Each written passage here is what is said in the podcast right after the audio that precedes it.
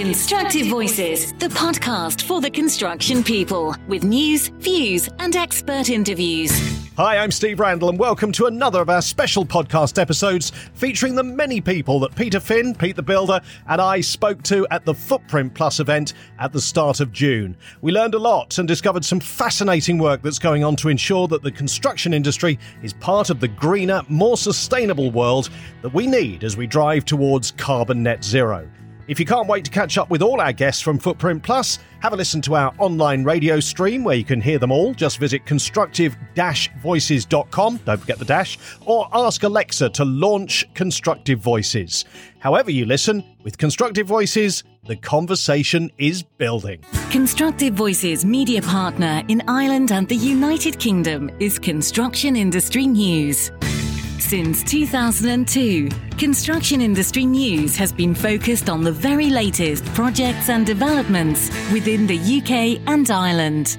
From the Footprint Plus event in Brighton, UK, to the global construction industry. This is Constructive Voices. Wendy Bishop from Architype. I'm an associate at the practice based in our London office. Um, Architype, uh, uh, architectural practice, and um, we've got offices in London, Hereford, and Edinburgh. Um, we've been around since 1984. We kind of started with uh, Walter Segal self-built housing, so kind of social sustainability. But over the last 12 years or so, we've really kind of developed.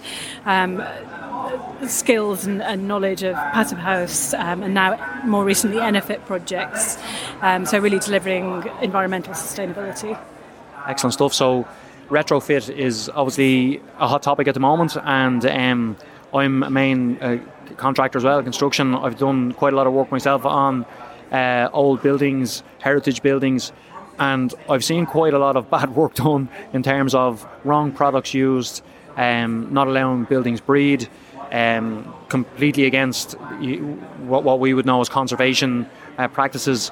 Um, how are you finding things along those? Are things improving? Has the sustainability push helped?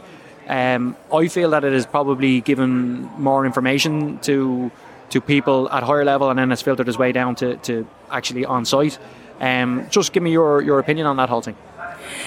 So I think it really helps. We're, we're, when we're looking at retrofit now, we're, we're typically using the EnerPHit um, standard. So that's the um, the retrofit part of the passive house standard, and that requires really careful analysis and planning through the design process um, and use of the PHPP package, as well as um, using other software to look at thermal bridging and look at moisture movement. So I think that's really key to making sure that whatever materials you're adding to a building to add insulation or airtightness aren't going to be harming that building. Um, so I think that's a really helpful process to making sure that we're not causing harm. Absolutely. And then we also have to consider when we are retrofitting our buildings, we want to make sure that they are, you know, the carbon footprint of, of the building, the carbon emissions are coming from the building. Um, you know, and the embodied bodied carbon uh, in the construction. So we have a lot to to have in our minds at the moment. Um, and like, are we going in the right direction in your opinion?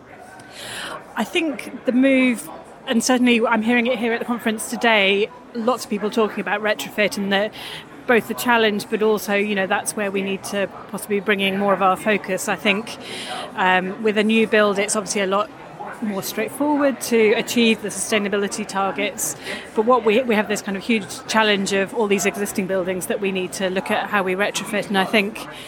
Um, using you know using the EnerPHit process, I think is incredibly helpful in doing that in a in a complete way. So not only would that be um, reducing the operational energy and therefore carbon emissions, which is absolutely critical, um, we're also looking at the kind of comfort of those buildings and the, the how people how people are, going to feel comfortable being in those buildings. Um, I think we're also really interested in the embodied carbon of those processes. So the, the project that I've been speaking about at the conference today, the Entopia building in Cambridge, I mean, it's a key part of our brief not only to deliver the EnerPHit standard and certification, but also to do that in a way that is as low embodied carbon as possible. So we were tasked with uh, achieving that and also including as many bio-based materials as possible within the project. Um, and that's been really interesting to both measure that, quantify that, um, and kind of compare it to other benchmarks that are out there. Excellent stuff. That's it's really interesting stuff. The the the, the topic of retrofit, um, I, I suppose it, can be looked at in two ways. You've got your kind of um, standard built homes that maybe would have been built in the 60s and 70s and 80s, 90s even, that are way below in terms of their thermal efficiency and the uh, the heating systems that they've got. But then you have the much older buildings again, and I, I think there needs to be a lot more knowledge to to given to people about you know not every building is the same. You know you have to treat a building in a in in a different way than another building. You have to be sympathetic to how the, the construction of the building um, took place from the, from from the start.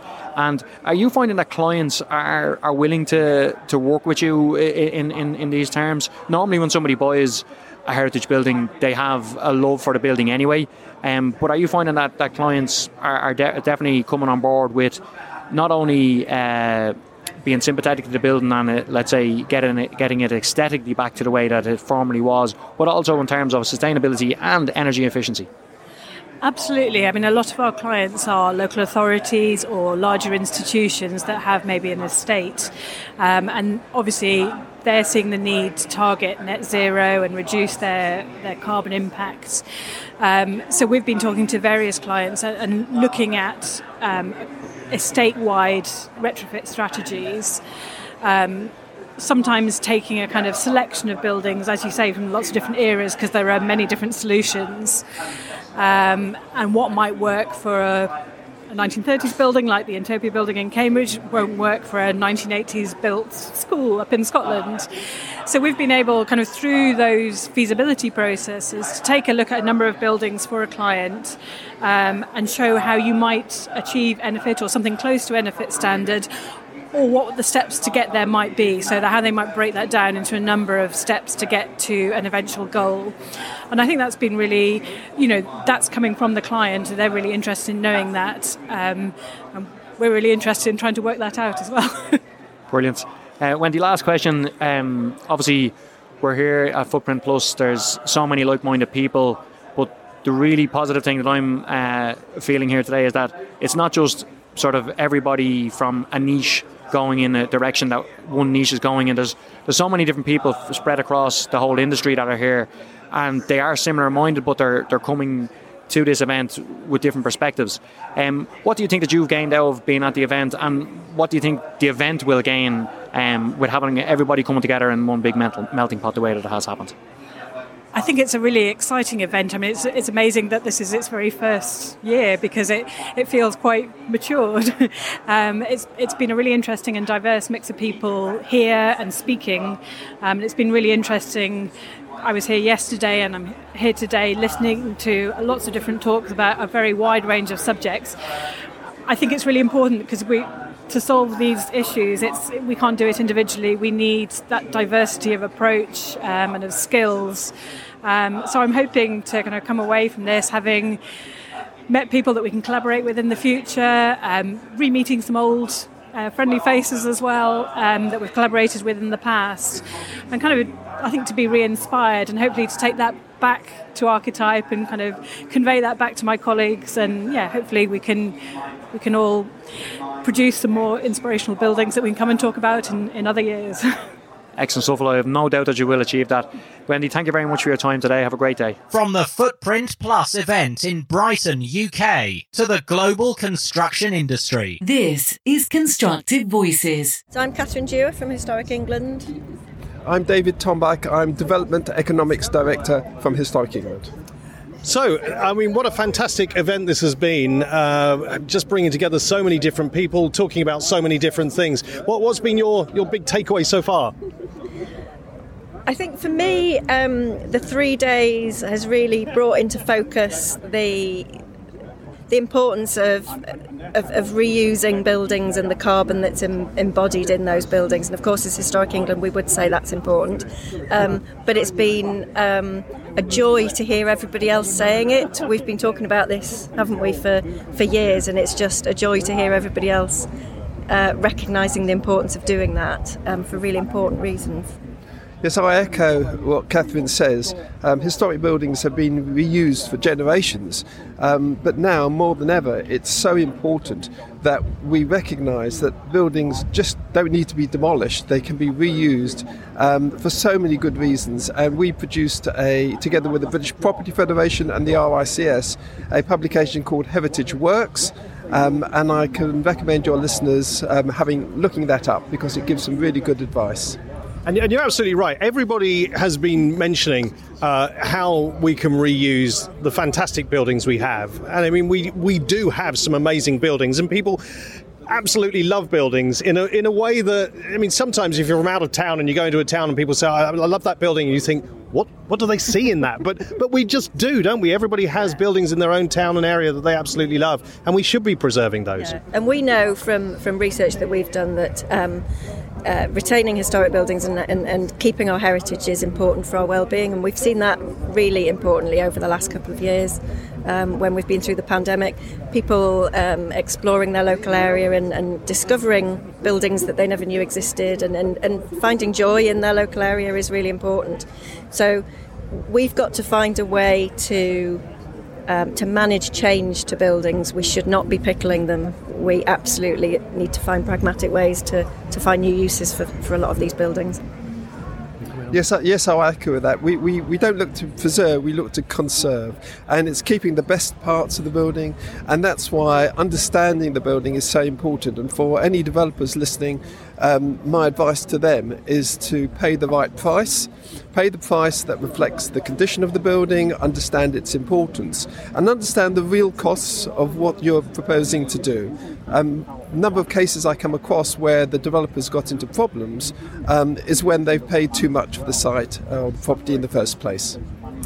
Now, obviously, the, the, the big challenge is that these buildings are are very often inaccessible to, uh, to, to many of the things that need to be done, or certainly easily accessible. So, to, to retrofit is is obviously a big big deal, uh, and that does cost a lot.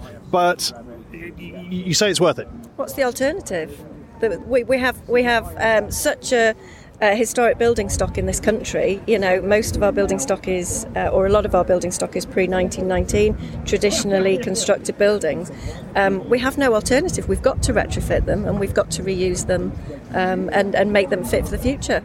And I guess it's about finding those solutions. I mean, I saw a robot here, for example, which yeah. which goes in and puts insulation into into sort of Victorian buildings and things without uh, you know humans having to, to try and get into very small spaces. I mean, those sort of solutions are, are going to be the way forward, aren't they? Yeah, and I, have been uh, I'm a chartered surveyor. I've been qualified for 48 years, and over my career, um, I start off as a property developer as well. And over my career, I've seen how modern technology has improved with wireless. Instead of having to rip up ceilings and rip up floors. Wireless technology has come in, and as we move forward, there are so many more innovative uh, technical solutions that are helping the heritage, enabling developers to be able to retrofit buildings much more cheaply and much more simply without causing harm to the fabric than they used to. And we're, we're doing constantly doing research into finding innovative ways of retrofitting buildings because we've got to find the solutions basically. And a lot of a lot of the people here are, are also doing amazing work to, to make that possible. I love it. I, I will remember you, you, you, know, you saying, "What's the alternative?" That's the big takeaway there from from what, from what you've said. I think because yeah, we have to protect those buildings and conserve them. And where can people find out more about what Historic England does and uh, how they can get in contact with you? So have a look at our website www.historicengland.org.uk, and it's all there.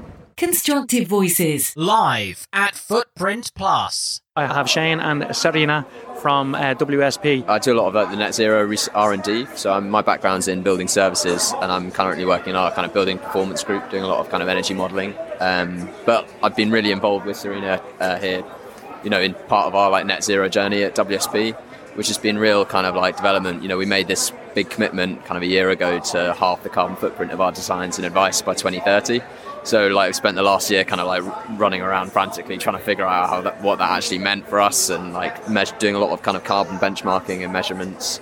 Um, but yeah, so really it's really great to just be here, to, uh, you know, at Footprint today, and um, you know, actually kind of start meeting people that you know you see a lot of these. I'm seeing seeing a lot of familiar faces on Zoom or whatever, you know, that have cropped up, and it's just great to meet everyone in real life, and yeah, it's good. Yeah, absolutely. It's great to actually be sitting talking to people again rather than over, over Zoom. So, yourself, Serena, would you like to uh, sort of come in there? Yeah, so I'm Serena and I'm a facade engineer. So I'm basically doing what Shane was explaining for building services translated to facades. And we work together to develop a tool that we presented today, which is called Daisy. Um, and it's like a parametric design tool.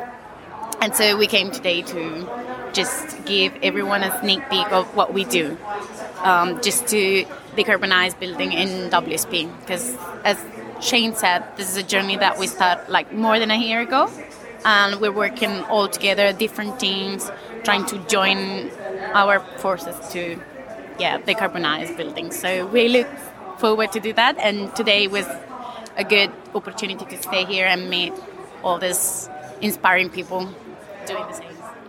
Brilliant. Yeah, I spoke to, to David there just before yourselves. He's obviously a director there, and uh, he he was telling me about the commitment that the company has made, which is fantastic. And uh, it's great to to see that you're reinforcing the fact that you are actually committing to it and getting it done. I can see the proving what he's we're proving what he said. Uh, one hundred percent, and I can see the excitement and the, the desire in your eyes to get it done. So, uh, tell me a little bit more about. Uh, did you say Daisy was the name of the? Yeah. the yeah. So, uh, back to yourself there, Serena. If you don't mind, just developing maybe a little bit more about that.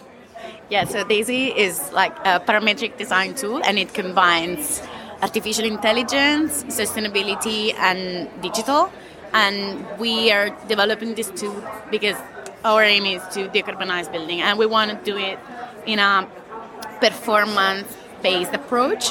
So in this way we can look at the building holistically and we can try to estimate the carbon emissions of a building as well as other performances so that we can evaluate a good set of um, building scenarios uh, so that we can start in the conceptual design and then we can bring forward something which is already optimized at the beginning of the process. Excellent stuff. And you both work obviously in two different areas of the same field. So how, how do you collaborate that within the package of, of Daisy?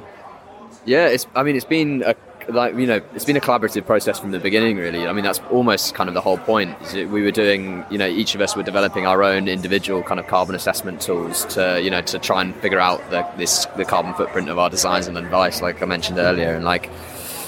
It, it just made so much sense to bring all of that knowledge together, and I think WSP is kind of like quite unique in that way that we've got experts in all loads of loads of different fields, and that we do have that opportunity to kind of bring everything together. And I think Daisy is one of the you know one of those research projects where we can put it all under one roof, kind of thing, and like. Um, and really like harness all of that work that we've done and like bring it together and it and then that actually like enables that kind of um, you know the kind of whole building um, kind of design elements. You know, we've all worked together. We actually so that you can actually fully understand all of those different performance met- metrics, but like combine them together. So you're not, um, you know, you're kind of uh, you can iterate the design process much faster um, and, and therefore like test way more designs and do it together rather than having to like maybe wait for another consultant. Um, and you know you might have to wait you know ask a question wait a week for the response and that like really slows down the design process. Whereas if you've already got the database you know and you've accumulated that all together then you can just kind of you know you can design those tools to really iterate and maximize performance. Um, and yeah just basically harness all that knowledge and work that we've spent over the last kind of year or two excellent stuff. Really sounds very interesting. So, last question. You are the young people here at this event. You are the youth. You are the future. You are the, the, the, the hope of, of, of the universe. Um, I'm obviously exaggerating a little bit there, but um, you know, like you would have grown up with sustainability in your mind, whereas I didn't. Like I'm probably twice both your ages, but uh, Uh, when I grew up, it was much more traditional build. There was barely even thought of insulation. Never mind, you know, sustainability and you know energy efficiency and all of those good things that we do these days. So, I suppose I think your perspectives are probably a little bit different than people who are older than you, and which is good because that means that it comes natural to you guys. Whereas we're we're trying to you know, retrain a lot of people, you know, who, who've done things in a certain way, and it has worked for them economically, and it has worked for them within their business. So I suppose, um, what is your perspective on the future? Are, are, you know, I think a lot of positivity, sorry, a lot of positive steps have been made. Um, do you guys think that we're going in the right direction? Do you think that we're going to get to our final target of, uh, you know, carbon net zero and you know basically having a, a sustainable uh, economy, a sustainable industry, and a sustainable planet? So um, that very uh, interesting question goes to you first, Serena. Yeah. So as you said, like because we're the younger generation, um, it's good that we're conscious of what we're doing. I mean, more conscious than before. And I think we're going in the right direction. I don't want to be disruptive. There are a lot of things that we need to fix to go in that direction for sure. But I think that the biggest um, point here is that we as consultants we can make more than just advising and we can really push for like circular economy and all those concepts that we are discussing today because um, it's really a collaborative approach the one we have to push forward. And so we're doing our best to like work together? I think yeah, there's two aspects of that. Obviously, we're here today, and it's really positive. And you know, like I, you know, I've been in, I haven't been in the industry that long, kind of five years or so since I started my career, and like you know, I can I can feel the industry shift over the last like two years. You know, when we started, you know, it was a real push to get any kind of sustainability credentials through projects. You'd get you know clients and would you know just not want to pay for it, and now you know. You know, some of the developers and uh, you know people we work with, you know, our clients today, you know, they're pushing us now. They're like, we, we really want all of this stuff in the building. It's got to be that. You know, because it's it's now become a, a, good financial decision for them. You know, like it's it's uh, you know it's a good investment to do this stuff.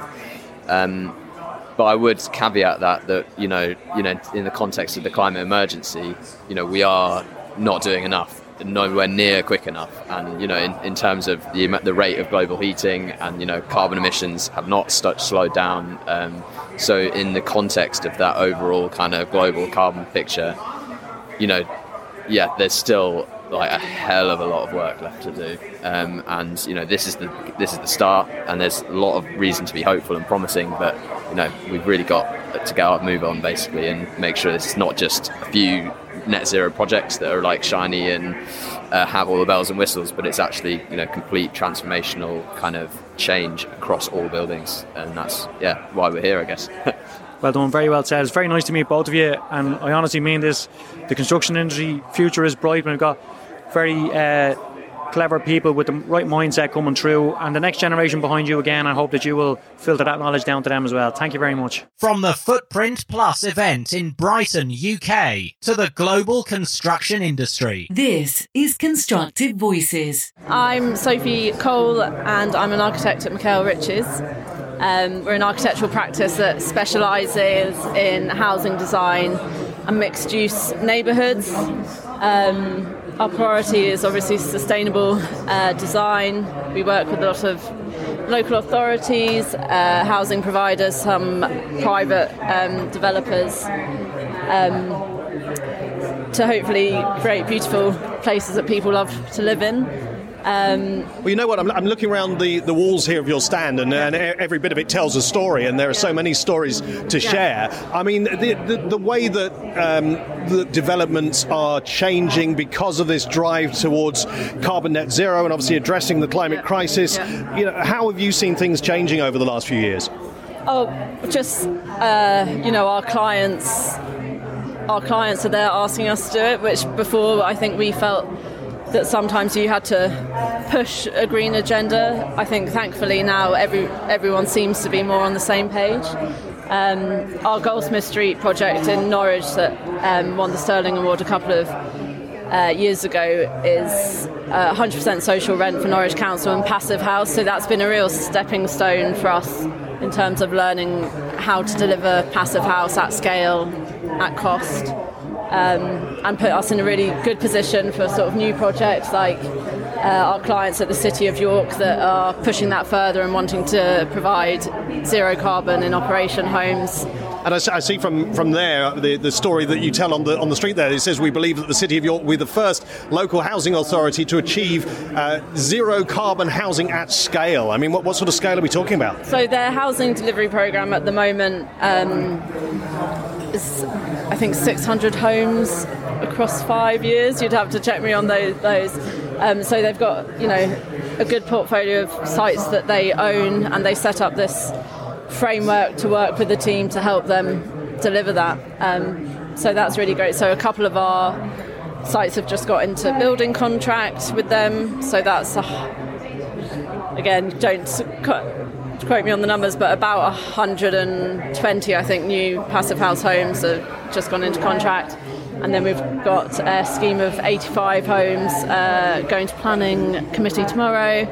So what's great there is that you know, we're, we're working at speed to get the houses built. So yeah. And for you as an architect, how exciting is it to be? I mean, obviously, it's always going to be exciting working on on new ideas and, and new structures, but because this is such a big thing for not just the industry but for the world, how exciting is it as an architect to be a part of the solution, a big part of the solution? Uh, yeah, really exciting. Uh, often quite bewildering. You know that sort of old thing of like the more you know and the more problems you hear about, the the harder it is and the less you know. So I think there's always a bit of that. And as an industry, I think we're making sort of great moves. But uh, I think the embodied carbon um, and how to measure that and to measure that and bring that into the design process really early is really important. And then there's more and more conversations I'm having around, and particularly here actually, is about retrofit and uh, people's existing stock and how they start to manage and tackle that. And I think you know that's re- that's really interesting. We've started doing a bit of retro. Well, we've been doing retrofit for a while. We, Parkhill in Sheffield is just about to complete, which is a huge retrofit um, project of a 1960s brutalist concrete frame building. So um, and, so, and, so, I mean, the challenge with something like that is, I mean, okay, 1960s building, some people love it, some people are not so keen. Yeah. But um, is there a sense that you need to try and preserve the, the heritage in, in, in, in all kinds of buildings, whether people would say, oh, yeah, that was a fantastic period for building or not? Yeah. Um, and obviously, you know, to retrofit with the way that it needs to be done to be sustainable, uh, but trying to marry those two things. I mean, how complicated is that? I think it is complicated. I think you have to look at every building um, separately. I think you know Parkhill um, is listed, so obviously that that puts that project in sort of one one um, one process. But then you look at other buildings, and, and you have to do the testing and the modelling to you know see what the retrofit would do, how you can retrofit, whether it's you know insulating externally, internally. Um, and then looking at you know the intervention you have to make and the embodied carbon and putting that into the whole life carbon costing because it's not you know obviously it's great to retain as much as you possibly can but you it's not as simple necessarily as saying everything has to retain because in terms of carbon sometimes yeah. that's not it's got, it's got right to be, It's got to be realistic, hasn't yeah. it? You know, with the with the aims that we're we're working towards. And I mean, how important are um, sort of finding new materials and, and sort of learning about the new materials that are coming through to this process? Um, yeah, really important. Again, lots more materials I think coming to to the market. Yeah, I, I mean, I mean that creates a challenge though for you because you know you you will have um, come through your your career as an architect based on certain materials and you know some of those are not going to be popular and some other materials that perhaps we don't even know about yet are going to be the yeah. ones that we are going to need to work with in the future yeah, are you, are you, talking about the sort of the products that are developing to lower embodied carbon and sure, yeah, that absolutely. sort of thing? Yeah, but you're, I think as an architect, you're always always learning. It's part of your profession to like continually um, learn and uh, yeah, we sort of try and stay on top of that as best we can. This is Constructive Voices. So I'm Steve Hearn. I'm one of the founding directors of MIG Group, a uh, main contractor, principal contractor with a bias towards off-site modern methods of construction. And obviously, context of today's conversation, sustainable construction, so timber led building. Yeah, I, heard some of your talk there It was very interesting. Um, I come from a carpentry background, so I'm, I'm very interested in the, the timber side of things. So um, there's certainly a, a, lot of transition happening in construction in general, and um, is that is that something you're going to do towards mass uh, timber construction? Is that is that something that you're uh, driving towards, or, or and, and, where do you see that type of construction in terms of the levels it's going to go to? So, for us as a business. Uh, we want to do more of it. It's we've proven with the, build, the building that we're about to hand over that it works. It can work. It does work. There's no there's no need to be scared of it, and actually, we just need to build that momentum and sort of do more of it. But I think as an industry, we've got to push forward with it, take the lessons we've learned. Some of the panel discussion today was about sharing information and about people seeing and believing it. And I think for our business perspective, you know, we want to be at the forefront of that. We want to push that forward. We want to be part of that conversation because you know we've seen the result and we we believe it. So. Yeah, great to hear a company of your size uh, having that interest in, in this type of thing. So, being at an event like Footprint Plus, I suppose, has probably given you the opportunity to meet like-minded people um, and you know collaborate. Uh, hopefully, in the future with with, with similar, uh, again, minded people. Uh, how has it been to be under one roof with so many kind of people with with a similar drive? And have you have you made good connections here? I think what's what's quite interesting of this is there's a different feel. Uh, there are numerous trade events and trade shows, and they all feel a little bit the same. There's a, there's a lightness of atmosphere here. There's a lightness of emo- almost like a sort of emotional response, and it, it feels quite refreshing. Uh, everybody you're talking to is kind of like he's positive and upbeat and wants to do more and uh, that's great. Uh, I think the event seems to be very successful. So, and yeah, certainly, it's easy to talk to people and bump into people when you're all on the same page. Yeah, and I think uh, you know coming to an event like this, it's done in kind of an informal way, so you're kind of able to discuss it rather than sitting down in, and you, you kind of it breaks barriers uh, and, and, opens up sort of easier conversations. Um, so, final question, because I know you're a busy man. Um, going forwards, are, are, are, we doing enough in the construction industry? Um, and what's your plans to make sure that your company can push on and, and make sure that you're at the forefront? Um, I think the answer is probably not doing enough. There's more we can do, but we are constrained by legislation and the market conditions. We need the government to support, the industry needs the government support. It's been alluded to in conversations today that if we can start to unlock some of these legislative issues, and uh, we can make huge inroads into it. Uh, really quite quickly because the appetite's there, the, the evidence is there, the proof's there. It's, it's getting through the sort of political landscape that's more challenging. So, uh, so yeah, that's where we need to put, push things on. Good stuff, David. Thank you very much for your time and uh, best luck in the future. Constructive Voices. Live at Footprint Plus. My name's Paul Lincoln. I work for the Landscape Institute and I edit a magazine called Landscape, which is the Institute's quarterly journal. So, Paul, tell me about the Institute. Uh, we are the institute representing landscape architects in the UK, so we've got about 6,000 members who are either landscape designers, landscape managers, and landscape planners, or students. And obviously, this is an inaugural event for Footprint Plus. Yeah. Lots of people here. Why was it important for you to be here? Well, we're really pleased to be here. I mean, it's very exciting to have a brand new event to, to, come to, not least after two or three years of being locked down. Um, landscape and landscape architecture is absolutely at the heart of sustainable development. Um, how you treat the landscape, how you manage it, um, whether or not you invest in green infrastructure or grey infrastructure is really at the heart of the debate. Interestingly, the government's chief planner was speaking about an hour ago, Joanna Averley, and she unprompted, just made a very clear statement about the value and role of landscape uh, as part of the planning process and particularly in terms of new housing developments. Um, we uh, are, are taking part, or my, my, my, chief executive is chairing a session tomorrow looking at embedded, well, embodied carbon. Uh, this is a topic uh, a lot of people are talking about this here, but on the whole, people discuss embodied carbon in terms of new buildings. Or I was just listening to a talk a few minutes ago about do you recycle steel, um, do you manufacture steel in a low carbon way? Um, I think it's really helpful to turn the spotlight onto what is um, a landscape in which you can analyse the extent to, to which um, carbon is, how embodied it is, and what decisions you have to make. I mean, a good example of this is you can make a decision between investing in, say, a hard landscape using a lot of concrete and cement, or a green landscape and particularly a permeable landscape.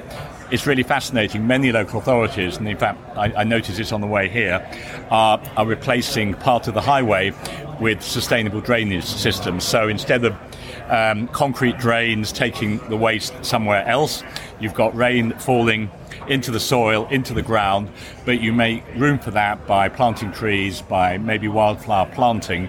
Um, so there's a very interesting move, and I would say, particularly possibly linked to the pandemic, in which people suddenly realised that green places were, were, places of salvation in a way. So partly um, moved along by that there's a really very interesting new consideration of the role of landscape architecture in terms of creating uh, resilient uh, environments that can come some way to tackling climate emergency. Yeah, I, th- I, think it's interesting that you mention how people's views have changed because we all know those those city centres, town centres you drive in, and it, it's you know it's something of a concrete jungle. Yeah, and yeah. I think to some extent people have been okay with that a little bit. You know, they've yeah, had a window box and they thought, well, I'm fine. I've got a little bit of a plant going on there. That's that's all right. But I think the pandemic has highlighted that that people want more than that, and and actually, I mean, I've noticed when I drive into somewhere and there's construction going on, I'll notice that they've cut down a load of trees, and I'll also notice that you know where they're creating a landscaped area yeah, yeah, yeah. that perhaps they wouldn't have done a few years ago. Sure, I think that's right. And interestingly, I've just thought of two schemes. Uh, one of them is there's been a major rearrangement of the centre of Sheffield. Sheffield happens to have um, a, a, very large uh, landscape architecture department in its university, and part of, I think, possibly under its influence, a lot of the grey areas of the centre of post-war Sheffield have been green. But equally, there's a major scheme here going right through the centre of Brighton, which was only completed about a year ago. It's a 10-year scheme, which has really been to completely change the landscape of central Brighton. It's the part running parallel to the sea, so not quite going, uh, but you have to pass through from the railway station and what because I did an article on that for our magazine, and what was fascinating is it's had um, party support, Green Party, Labour Party, Conservative Party support over a 10 year development period. And the thing about landscape is it does it involve serious investment and serious time. So to be able to um, champion a scheme like the one in the heart of Brighton is, is I think, very useful. So obviously, a lot of people are talking to you at this event. We've got, you know, we're halfway, well, kind of on the second day of this event. Yeah, so, yeah. you know, plenty more people coming through over the next few days. People have spoken to you already over the first day and a half. What are they saying to you, and what are they learning from you about how we move all this forward?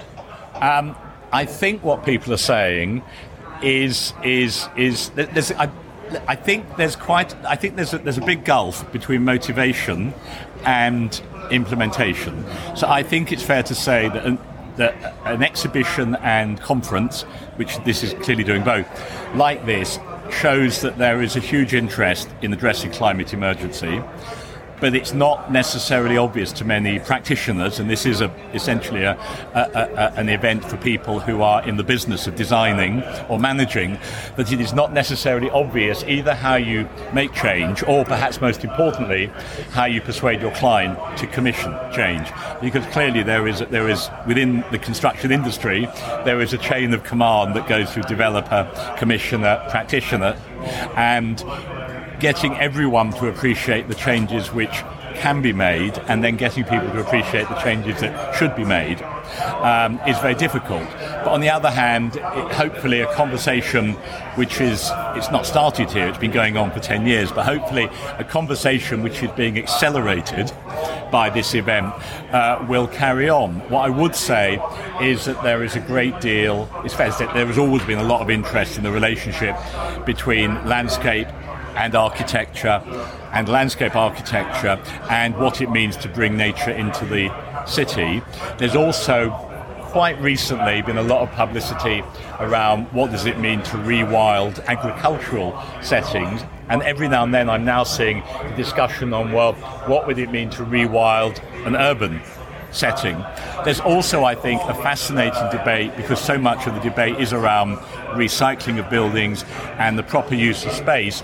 I think there's also a very interesting debate not only about what you do to the buildings, but what you do to the spaces around them many of which, perhaps in the post war generation of housing development, have often been quite empty green spaces.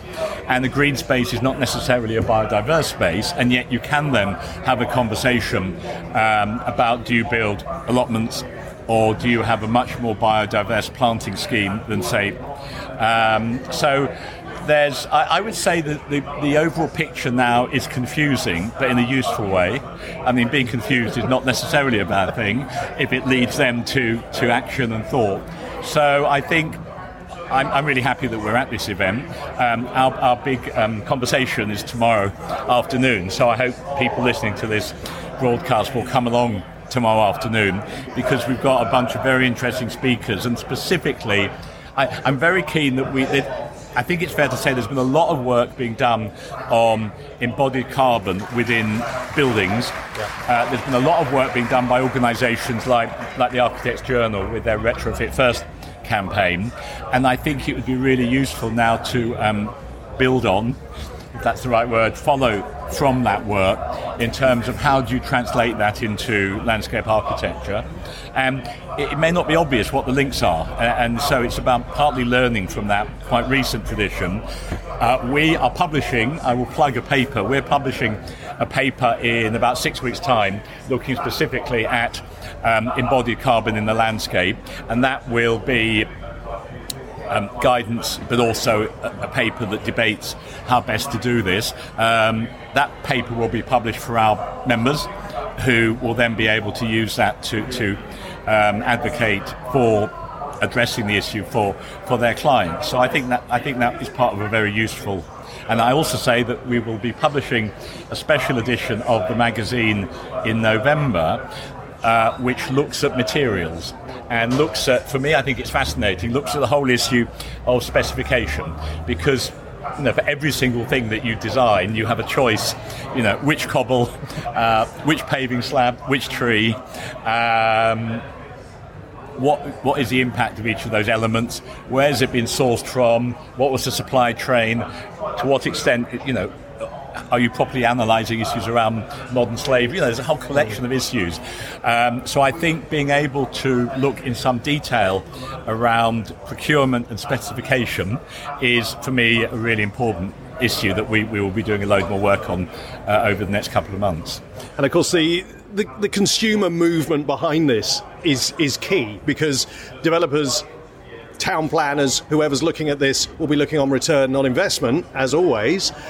But actually, if consumers are pushing for better, greener spaces, it makes a business case for in, ensuring this. I think that's a really interesting point, and I've got I've got very clear evidence for this because um, I worked oh, quite a long time ago for a housing association, and what they would normally do when promoting their new development, they always had like a married couple drinking wine on the balcony, watching the sunset over Stratford, in, in this case. Um, if you look at the hoardings and the marketing for organisations uh, like Lendlease, for example, which has nearly completed the, the Elephant Park development in South London, there is a huge focus on green infrastructure, on investing in the, and also it's really interesting, investing in public parks, investing in private parks, investing in gardens, balconies, sometimes green walls and often green roofs. So over that period, I would say over a period of about 20 years, just my own observation is there's a realization, and this was before the pandemic, you know, because something like Elephant Park has been in the pipeline for, for a decade. So over this period, there's been this significant realization by developers that investing in landscape is a good investment. Um, I think the pandemic has then accelerated things. Um, I think there was a notion that the whole of, say, London was about to move out. That clearly hasn't happened, I'm pleased to say. But clearly, people do want benign environments, and some of that is about access to shopping and schools but a very major part of that is is what space do I have for myself and my family? How near is it? How easy can I walk to it? And what is the quality. And I think the issue of what is the quality of that space, and also one thing I think is increasingly interesting is the way it, you might want to link one park with, with, with a tree lined street or, or you know to create uh, network which are not only useful to nature but in a way create it be, you know, it's really nice if you can walk to the station along a green route now that's not going to happen if it isn't planned um, but on the other hand it can be planned and that doesn't seem to me too much to ask well, I think it's a fascinating conversation and one which is, is at the very heart of, of everything that we're doing here at Footprint Plus. Where can people find out more about uh, your organisation? Uh, landscapeinstitute.org and the magazine, which is called Landscape. If you simply go into the Issuu platform, uh, you're very welcome to view it online free of charge. Uh, you just look for Landscape Institute, and the last edition was on diversity in landscape who gets to design landscape, what's it for, and the one that's going to press um, later this week is on beauty and planning, which is a subject which has already been touched on but, but, but by um, the government's director of planning. So I think it, it, you know it couldn't be more more topical. Constructive Voices. I'm Seb. Uh, my practice is, we're structural engineers, structural civil geotechnical engineers, 60 odd in the UK, uh, partly based in Brighton and then we've got a business in Serbia and in India as well. And we, yes, structural civil geotechnical engineering excellent stuff. A bit like Constructive Voices, you are global. You've got global uh, recognition, which is excellent. Um, so I heard a little, little bit of your your, uh, your, your talk there today. Really interesting stuff. Would you like to just develop uh, a little bit about what you spoke about today? Sure. So we we were talking about retrofit and how we uh, make retrofit and an easier thing for developers and clients to do the retrofit reusing buildings is not a new thing. It's been done forever, and buildings continually be are, are reinvented and reused and repurposed. Um, we're in a point in time, perhaps over the next last 20 or 30 years, where the sort of financial incentives and also the fashion is to knock down and rebuild a lot. Um, when you not when you rebuild a building and build a new one, the carbon emissions um, are humongous, they're massive. Even if you rebuild a very efficient new building, um, the, to, to, sort of earn that carbon back through efficient running of the building um, takes well over the lifetime of the building to do. So, where it is, where buildings already exist, um, we need to find ways to reuse and repurpose them. And, and the talk today was taking us through quite an extreme example of a building in Croydon called Zodiac Court, which has been disused for 30 years, um, and uh, we are reusing it. Excellent stuff. And do you think is there enough of a drive within the industry and from government and institutional level towards this uh, train of thought, um, or is there still the concept there of knock and rebuild, or are we beginning to see more? Uh, more of the thought process of using existing buildings and repurposing? I, this is a massive generalisation, but I think most people are petrified and worried about climate change on a personal level. They worry about it, they read it in the news, they're worried for their kids. Um, then we all have jobs, and in our world it's property construction, and we work within the constraints and the incentives of those jobs, whatever you do. I, so I don't believe people sit at home and worry about climate change and then consciously go in and say, hey, it's a really, really good idea to add to climate change by building a brand new tall glass, steel or concrete building. I, you know, I, I don't think we do that, but I do think um, we, uh, the, the, the, legislative environment, the money, the tax, uh, and also our experience over the last 20 or 25 years tends to push us towards that. On a personal level, I've, i did a sustainability course 22 years ago, Leadership and Sustainable Development Masters, and the, the sea change I've seen in behaviours has come around the, the pandemic, and I don't know if that's a reflective thing. People have gone, hang on, we're quite vulnerable, or what. But there is a sea change in attitudes. I think there's a lot of stuff that, if it shifted, would um, enable people to enact their personal views. So, for example, a lot of people talk about uh, VAT on reused buildings as a, where there isn't any VAT on new build. Um, and there's a plethora of other incentives that drive people or make it make it harder for people to do what they think is the right thing to do or make it easier for them to do what the wrong thing is let's say so i, I think actually broadly speaking, the construction and property industry want to do the right thing on a personal level, and I think it, it is it is too difficult at the moment for people to make the easy to make the obvious choices. Uh, what Steve was talking about is just do the right thing, make it simple. But he's he's a pretty unique chap, and he's got a lot of drive behind him. Um, and actually, we do need to make it easier for people to make the right choices that deals with the climate emergency that we have are we going in the right direction? Do, do you, like you said that like 22 years ago you did a course and you said that you did see a change during the pandemic, which is, you know, pretty much very recent times. I personally are beginning, I'm beginning to see a little bit of action, whereas previously it was a lot of talk. Have we started to make the right steps? Are we going in the right direction? I think that, let's be positive, the good thing is we're talking. Um, we're at this conference, it's fantastic, it's been organised, long may it last, I hope it grows and I hope it influences. The word of warning is uh, my grandfather wrote a book in the 1970s called Small is Beautiful and talked about environmental economics and was very clear in the choices we needed to make and where we needed to go with economics, with energy, with land, with water. That was the 1970s. Um, we're now in 2022, um, so we're having a conversation, but let's not get too excited because we're talking about things like net zero, which is really a veil for people to hide behind when they're still doing predominantly the same thing that they did yesterday. So 10 years ago, they're building a steel building with glass on it. Now we say net, now we say, oh, we're worried about carbon. They build the same building and they say net zero. Um, that's still emitting humongous amounts of carbon into the atmosphere. It's adding to climate change. And, and th- those people doing this, including us, we're not bad people but, but we have to have these honest conversations um, because if we don't, if we're not honest, then we don't actually have the difficult conversations about where we can change things. Um, so, uh, in answer to your question, I think great that we're talking. Long may it last. Let the conversations be honest and not backslapping because the backslapping doesn't help. Um, it needs to be collaborative.